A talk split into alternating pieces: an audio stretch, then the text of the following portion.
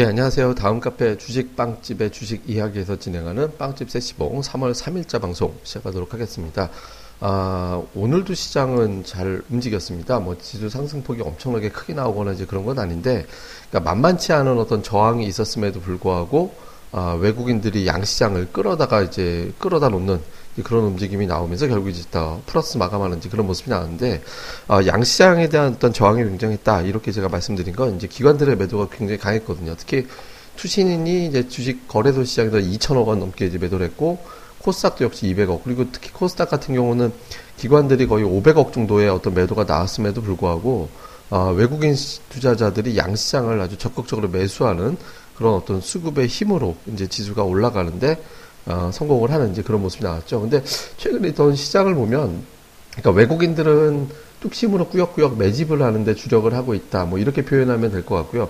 반면에 이제 기관 투자자들 같은 경우는 이제 조금 단기적인 매매, 뭐 아직 추세적인 어떤 거, 매매보다는 단기적인 어떤 매매에 이제 치중을 하는 그런 형태가 나타나는 것 같습니다. 그러니까 어제 기관들이 집중적으로 매수했던 게 화학이와 철강이었는데 오늘 장에서는 화학과 철강 업종을 굉장히 많이 팔았고 또 전차 군단도 많이 팔고 그러니까 뭐 우리가 얘기하는 이제 경기 민감주로 분류가 되는 종목들을 많이 판 반면에 또 최근에 매도했던 의약품 관련주가 매수로 바뀐다든가 뭐 금융주를 또 매수한다든가 건설 매수하고 그러니까 지금 약간 어떤 좀 그 종목별 장세 약간 어떤 그런 식으로 치중을 하는 형태가 나오고 있죠. 그러니까 한마디로 이제 외국인 투자자들은 한국 증시를 전체를 다 사서 가는 반면에 기관 투자자들은 좀 그때그때마다 단기적인 매매에 좀 치중하는 형태가 이제 되고 있다. 이렇게 이제 보면 될 것 같은데, 근데 기관들이 매매하면서도 매도하고 있음에도 불구하고 외국인들의 의지가 워낙 특히 이제 비차익으로 다 사다 보니까 기관들이 많이 파는 종목은 그냥 들어올라가는 거지,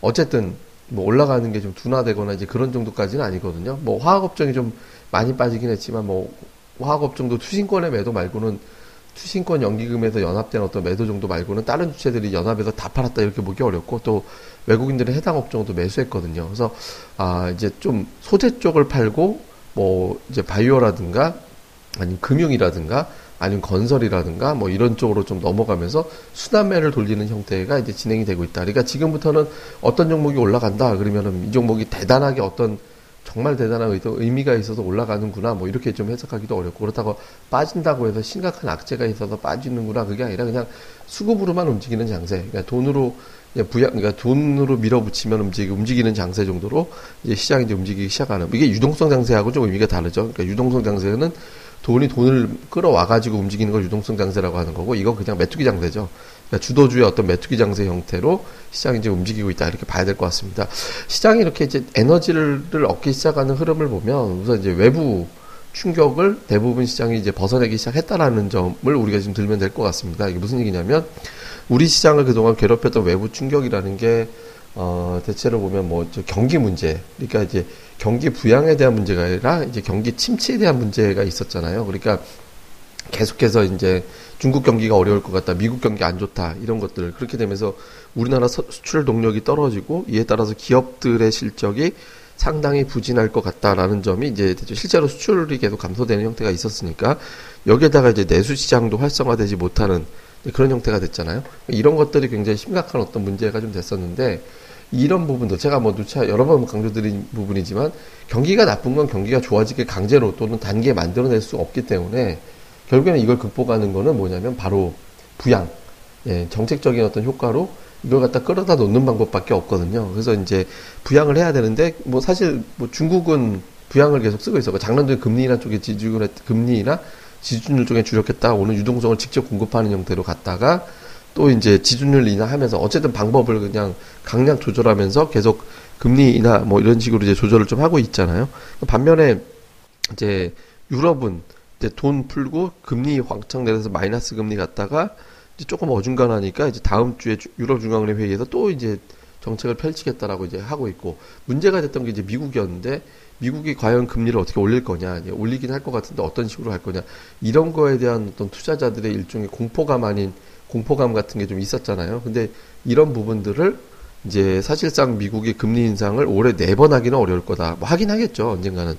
올해 하긴 할 것 같은데 올해 네 번은 어려울까 아마 한 두 번 정도 올리지 않을까 이런 쪽으로 해석이 되면서 그러니까 어느 나라 화폐가 급격하게 강세를 보이거나 약세를 보일 때 금융시장은 불안해하거든요. 그러니까 유로화가 약세를 보이면 유럽 자금이 나가는 거고 또 불안해할 거고 미국이 달러화가 또 너무 지나치게 약세 속도가 가파르게 나오면 또 이제 미국의 경기에 대해서 시장에서는 또 우려를 하는 그런 모양새가 될 수 있기 때문에 이런 것들이 굉장히 어떤 투자자들한테는 좀 부담스러운 그런 이슈가 될 수 있잖아요.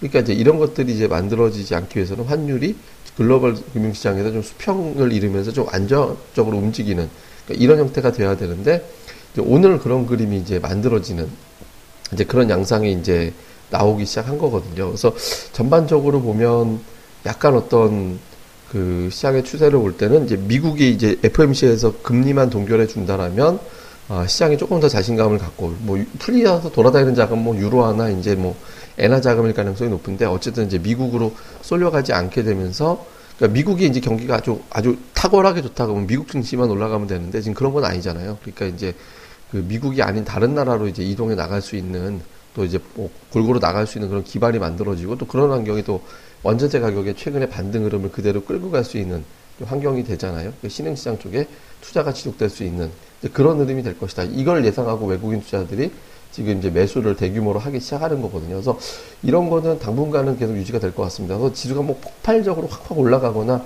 그러지는 않을 것 같고 또 다음 주 정도 되면 또 조정도 나올 수는 있거든요. 특히 제가 이제 그 키 리졸브 훈련 앞두고 북한이 어떤 형태가 됐든 도발은 할 거다. 근데 이제 오늘 미사일을 발사는 나왔죠. 이제 생각했던 것보다는 북한이 조금 뭐 다행스러운 건데 정치적으로 보면 근데 어쨌든 이제 북한의 도발이 이제 이런 것도 좀 경계가 되는 구간들 뭐 이런 것도 지금 있고 했는데 어쨌든 하나하나 그냥 별 타격 없이 시장이 잘 받아들이고 있고 또 현물에서 외국인들이 매수하고 있고 특히 주목하는 건 환율이 그러니까 환율이 1,300원 간다 만다 뭐 이렇게까지 갔다가 지금 떨어지기 시작했잖아요. 그러니까 외국인들 입장에서 이제 환율이 내려가는 걸 봤기 때문에 지금 환율이 올라가면서 그러니까 올해 지수 상황을 잘 보시면 어떤 차이가 있냐면 지금 우리가 이제 코스피를 놓고 보면 121선 돌파하면서 올해 연봉으로 따져놓고 볼 때 거의 십자가 돼 있어요.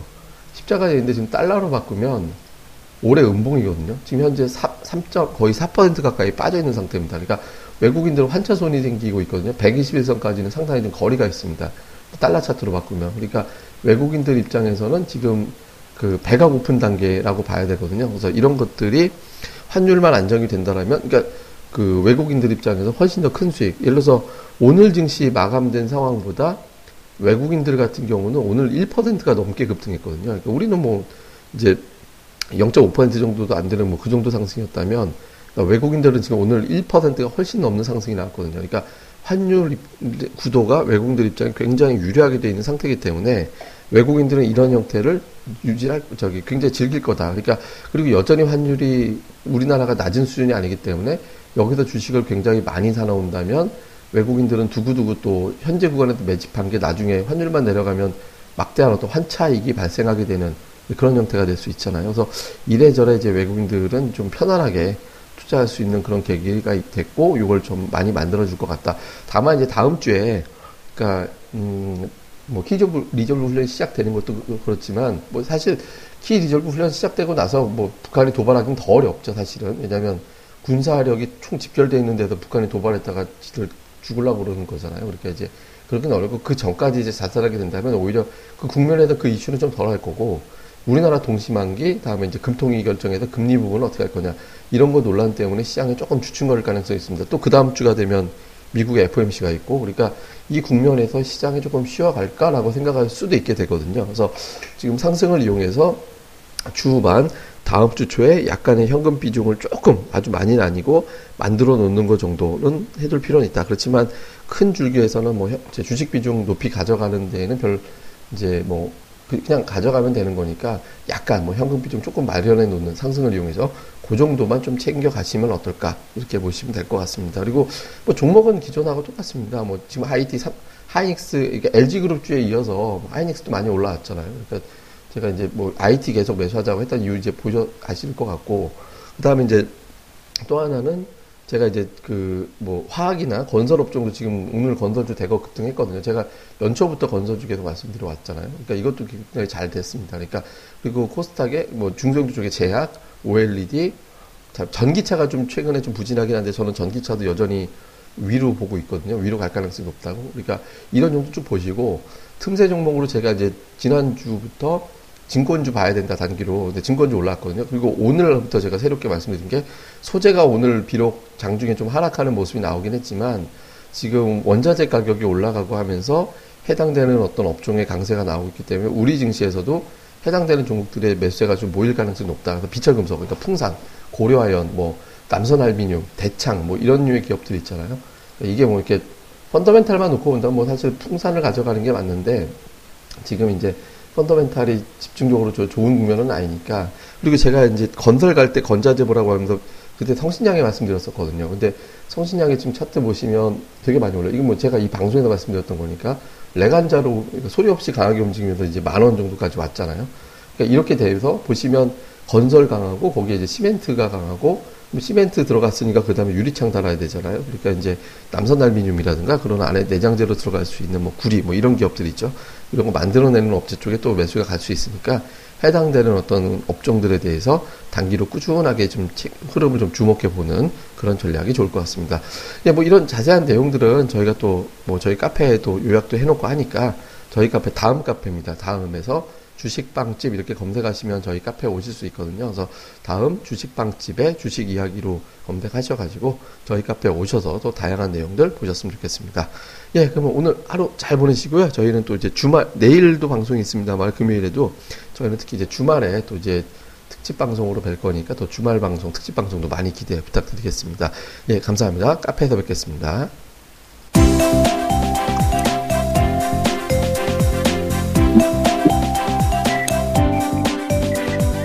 아, 안녕하세요. 주식방집 운영자 불사조입니다. 주식 투자하기 참 답답하시죠? 어, 공부하자니 배울 곳이 마땅치 않고 또 여기저기 이상한 광고에 혹해서 가입했다가 낭패만 당하고 이런 답답한 투자자분들을 위해 저희가 VIP 빵집을 열었습니다. 어, 실전 투자대 1위 출신의 공략줄 발급법, 차트 전문가의 매매 극소, 시황 전문가의 쉽게 이해되는 오늘장 브리핑, 그리고 저희 멤버가 직접 탐방해서 알아낸 다양한 기업 정보를 정리해 드립니다. 부담 없이 편안하게 가입할 수 있는 신한 VIP 빵집에 많은 가입과 관심 부탁드립니다. 자세한 내용은 다음 카페 주식빵집의 주식 이야기에서 직접 확인하시기 바라고요.